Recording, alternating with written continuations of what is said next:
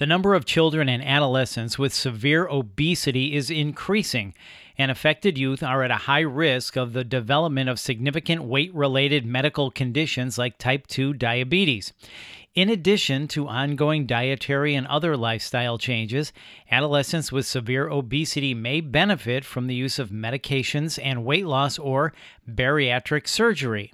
So, a lot has changed in this field over the past few years, and Dr. Edmund Wickham is here to tell us more about the current treatment options for weight loss surgery, including the benefits who is a good candidate, the different types of surgery, and what the American Academy of Pediatrics now says about the option of weight loss surgery in youth. This is Healthy with VCU Health. I'm Bill Klaproth. Dr. Wickham, so what is the definition of severe obesity in children and adolescents? So, we more recently have kind of defined different classes of obesity, even within children. And the definition that we're currently using is that for a child or adolescent, severe obesity would be defined of either having a body mass index of greater than 35 kilograms per meter squared or a BMI that's greater than the 120th percentile for the 95th percentile for age and sex for that particular child. So, how much of the youth population is this affecting, and what are the current and future health risks of severe obesity in children and adolescents? Current estimates are about uh, 10 to 14 percent of children ages 12 to 19 in the U.S. would meet this definition of severe obesity. So that's approximately 1.5 million children with that. And although there's been a lot of advances in kind of obesity prevention in children and adolescents and kind of treatment, unfortunately, the class of children with severe obesity has continued to increase. And part of why that's so important is that we know that children with severe obesity are at the highest risk of developing weight related health conditions even during their youth, and certainly are at substantially increased risk over their lifetime. And these can be conditions such as type 2 diabetes, obstructive sleep apnea, something called non alcoholic fatty liver disease, which is an inflammation of the liver, which can occasionally lead to full uh, liver failure, high blood pressure, high cholesterol. And so, you know, all of these things are putting the children with severe obesity substantial risk again, not just at that point in their lives, but throughout their lifetime. So, considering those conditions you just named off, type 2 diabetes, sleep apnea, non alcoholic fatty liver disease, high blood pressure, high cholesterol. Obesity in youth is a serious problem, especially for future health considerations. So, what are the treatment options before you consider surgery? I'm sure you don't go right to weight loss surgery. How do you address a treatment plan first? Yeah, so the cornerstone of all treatments for obesity actually is lifestyle modification. So, making sustainable dietary changes and changes in physical activity to promote weight loss. And why that's so important is that, you know, without those changes, weight loss surgery and even weight loss medicines aren't necessarily all that effective.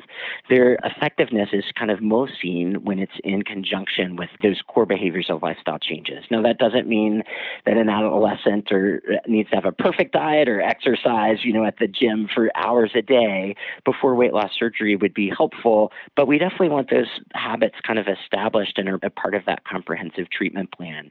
I want to highlight that even small changes in weight can have substantial health benefits, but many times for our children with more severe obesity, that the weight loss that they're able to achieve with those lifestyle changes alone might not be sufficient for kind of the severity of illness that they have. So then at that point, if the lifestyle modifications aren't sufficient, is that where weight loss medications and weight loss surgery come in? Yeah. So for children that have the more severe forms of obesity, and particularly those with health related conditions such as type 2 diabetes, we will often consider the role of weight loss medications and weight loss surgery in that treatment. As far as weight loss medications, you know, in the adult population, we have more and more options for pharmacotherapy for the treatment of obesity. Unfortunately, relatively few of those medicines have been effectively studied in the pediatric population. And there's only actually two that have been approved by the FDA for use in kids, and that is orlistat that, and phentermine for older adolescents. And although they can be effective and kind of increase uh, weight loss in conjunction with ongoing lifestyle changes, I really think that based on the data that we have, that their role in the pediatric population is somewhat limited at this time. Where we have much more data is an exciting part of the field is the data about the role of weight loss surgery in children and adolescents. And I want to highlight that we actually prefer to use the term now metabolic and bariatric surgery when we talk about weight loss surgery. In the past, I think a lot of folks have considered that weight loss surgery basically worked because it just restricted the amount of food that an individual was able to eat. And we now have a lot of research data that shows, although the surgeries certainly do restrict to a certain portion what people are able to eat, there's a lot of other metabolic and hormonal changes that these surgeries actually induce that really help the patient be successful long term in keeping weight off. So we know that these surgeries reduce hunger hormones, they actually change metabolism in such a way that it improves the ability for patients to maintain their weight loss afterwards. And it actually changes a lot of the hormones and factors that are important for some of these other weight related conditions, such as type 2 diabetes. So, bariatric or metabolic weight loss surgery, as you call it, has an important role to play. So, can you tell us more about weight loss surgery and the types of procedures you perform? Yeah, it's actually a variety of different types of surgery. I'll just briefly explain the two that are kind of most commonly used, both in the adult population as well as the pediatric population. And so these are the Roux-en-Y gastric bypass and the vertical sleeve gastrectomy. And so both of these procedures can be performed laparoscopically, meaning that they're done without a large major incision in the abdomen, but skilled surgeons in these areas can actually use cameras to do them Um, through several small, very tiny incisions in the patient's abdomen. So, then what is the average weight loss someone can expect, and what are some of the other benefits? Yeah.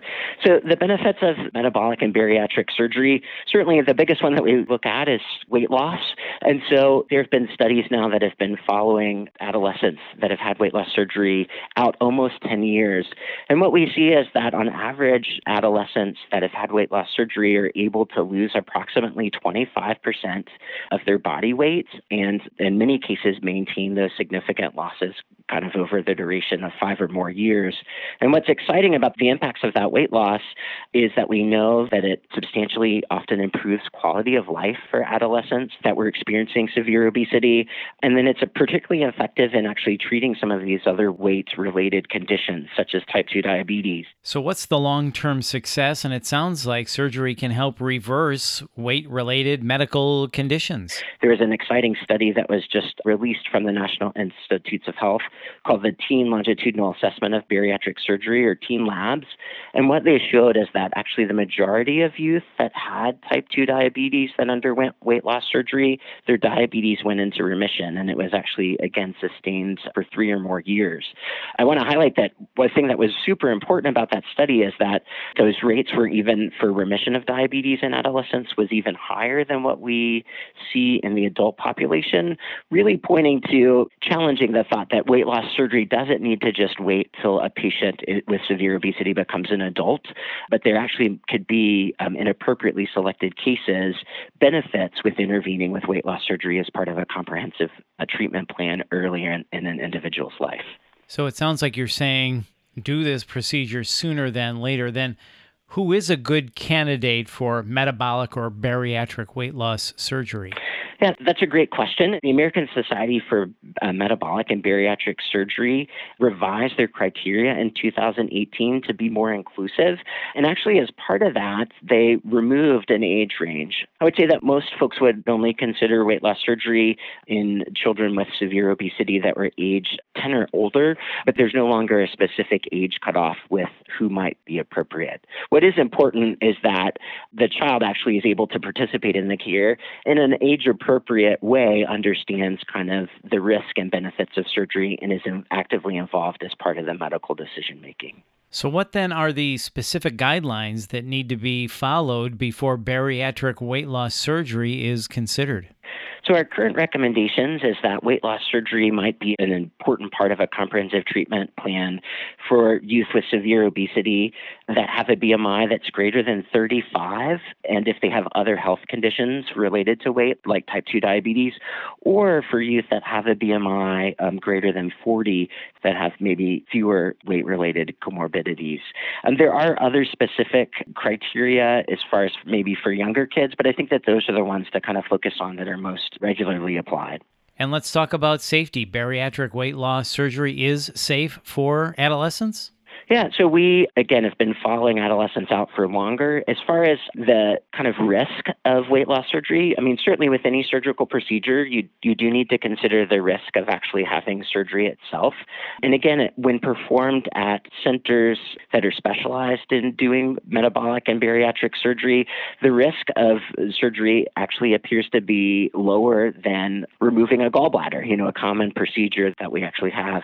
Probably the largest risk long term is that because these procedures do change absorption, is that people after they've had weight loss surgery do need to be followed lifelong for um, nutritional deficiencies. And if an individual follows recommendations as far as taking regular nutritional supplements and is following up with their healthcare team to make sure we're monitoring levels, those levels are, are still relatively low, but that is something that needs to be considered as the risk of nutritional deficiencies. So things like iron deficiency or vitamin D deficiency, B12 or folates kind of longer term. And then Dr. Wickham, how does the American Academy of Pediatrics Pediatrics or AAP feel about weight loss surgery for teens?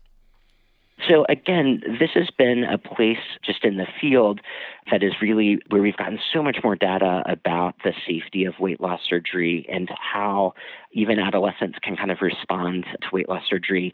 And based on this robust data, the American Academy of Pediatrics late last year in 2019 actually came out with a very strong statement about supporting the role of weight loss surgery in the comprehensive care of youth with severe obesity when uh, applied in the right context. I think things that were really important about that statement is that the AAP recognized that although there you know are these large number of children that actually may benefit from surgery, relatively few youth with severe obesity are actually being seen and evaluated for the role of surgery. I mean, I'll highlight it's certainly not for everybody, but many times families aren't even made aware that this could be a part of an effective treatment plan. Also, just emphasized some of the barriers that also come up from insurance coverage.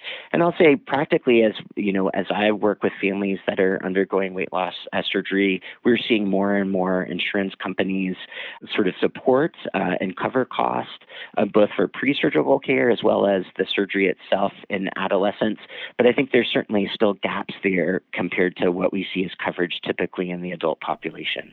So it's important to let parents know that there is this option of bariatric surgery, and insurance companies are increasingly covering this.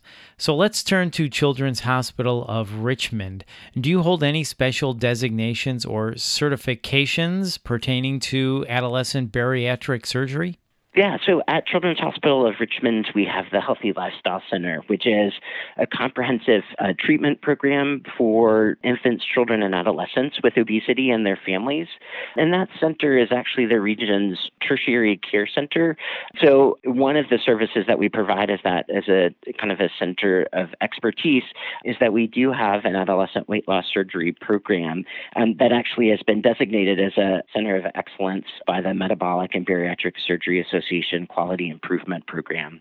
So, one of the things that we haven't mentioned so far that I think is also important about the guidelines is recognizing that the AAP strongly recommends that if weight loss surgery is going to be pursued or considered in youth, that it actually be done in conjunction with a team that has specific pediatric expertise about the role of weight loss surgery. So it isn't just having a family seeing an adult program, it's actually seeing a specialized program that includes pediatric medical specialists, pediatric surgeons, pediatric health psychologists, all who are experienced and equipped to kind of help the family kind of look at the risk and benefits. Which is important and comforting for parents to know. So, what else makes Children's Hospital of Richmond unique in this area?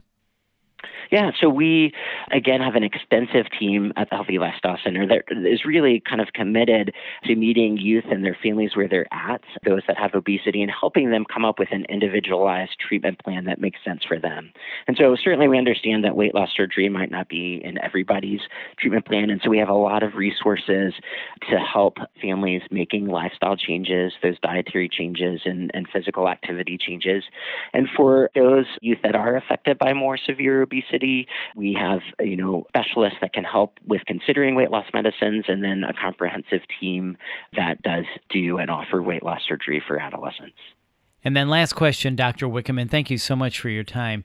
So, weight loss surgery for adolescents, this shouldn't be viewed as the end all be all, right? This is just another tool to be used in the fight against obesity? You know, we don't consider weight loss surgery, in a sense, a magic bullet. Like this is something that's done and, and kind of passively, but how we like to describe it as a tool or a magnifying glass where it takes the changes a family's making and increases the impact that they get from those changes. Well, that's a good way to look at it and a good way to wrap up this podcast. Thank you for the wealth of information and education, Dr. Wickham. We appreciate it. You're welcome. Thanks. That's Dr. Edmund Wickham. And for more information, please visit vcuhealth.org. That's vcuhealth.org. And if you found this podcast helpful, please share it on your social channels and explore the full podcast library at vcuhealth.org slash podcast for more health topics of interest to you. This is Healthy with VCU Health. I'm Bill Klaproth. Thanks for listening.